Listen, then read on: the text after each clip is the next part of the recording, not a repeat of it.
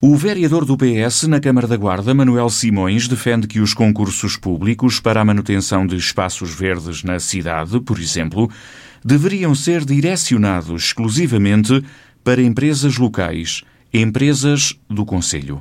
O vereador socialista considera que os empresários da Guarda, neste setor de atividade, estão a ser lesados. Parece ser prática frequente esta autarquia adjudicar tarefas na área dos espaços verdes a empresas de outras regiões. Esta prática lesa de uma forma profunda os nossos cidadãos e as nossas empresas pelas oportunidades de negócio e pelas qualificações humanas que lhes retira, a estar a transferir recursos do Conselho da Guarda para outras regiões. E com certeza que não foi para isso que os nossos concidadãos votaram em nós. O vereador do PS diz ainda que se as empresas da Guarda não apresentarem condições para ganharem os concursos, então deverão ser os próprios serviços do município a realizar esses trabalhos. Não havendo na Guarda empresas com condições para ganharem esse tipo de concurso, por que não ser a Câmara Municipal da Guarda a assumir a responsabilidade da gestão ou a criar parcerias com empresas da região, com vista a gerar conhecimento local e a fixar cá esse conhecimento e ao mesmo tempo a contribuir para a criação de emprego a fim de fixar pessoas na região. Na resposta, o Presidente da Câmara começa por sublinhar que o Partido Socialista no Executivo está desta forma a promover uma ilegalidade, é que as regras dos concursos públicos estão bem definidas diz Carlos Chaves Monteiro. É claro que eh, eu próprio gostaria também muito, se a lei me o permitisse, de contratar só dentro do nosso espaço conselhio, defendendo o nosso tecido empresarial eh, local. Mas verdadeiramente, nós quando lançamos um concurso público, temos que abrir ao mercado nacional e até europeu.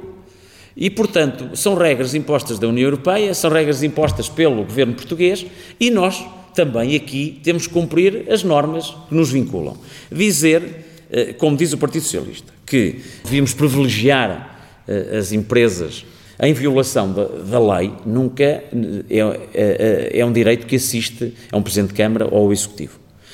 Pode ficar muito bem nas palavras, mas todos esses atos seriam feridos de ilegalidade porque não é possível haver aqui um poder discricionário.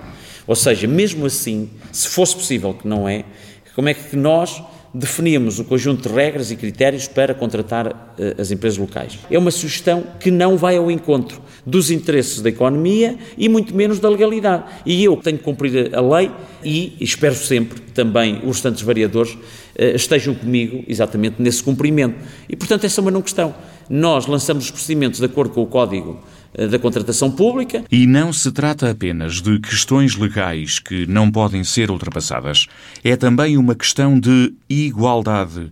Ou seja, esta proposta dos vereadores do PS iria impedir a possibilidade dos empresários locais poderem concorrer a concursos públicos fora do Conselho da Guarda. Eu acho que é uma questão de bom senso. O que não queremos para nós, não vamos fazer aos outros.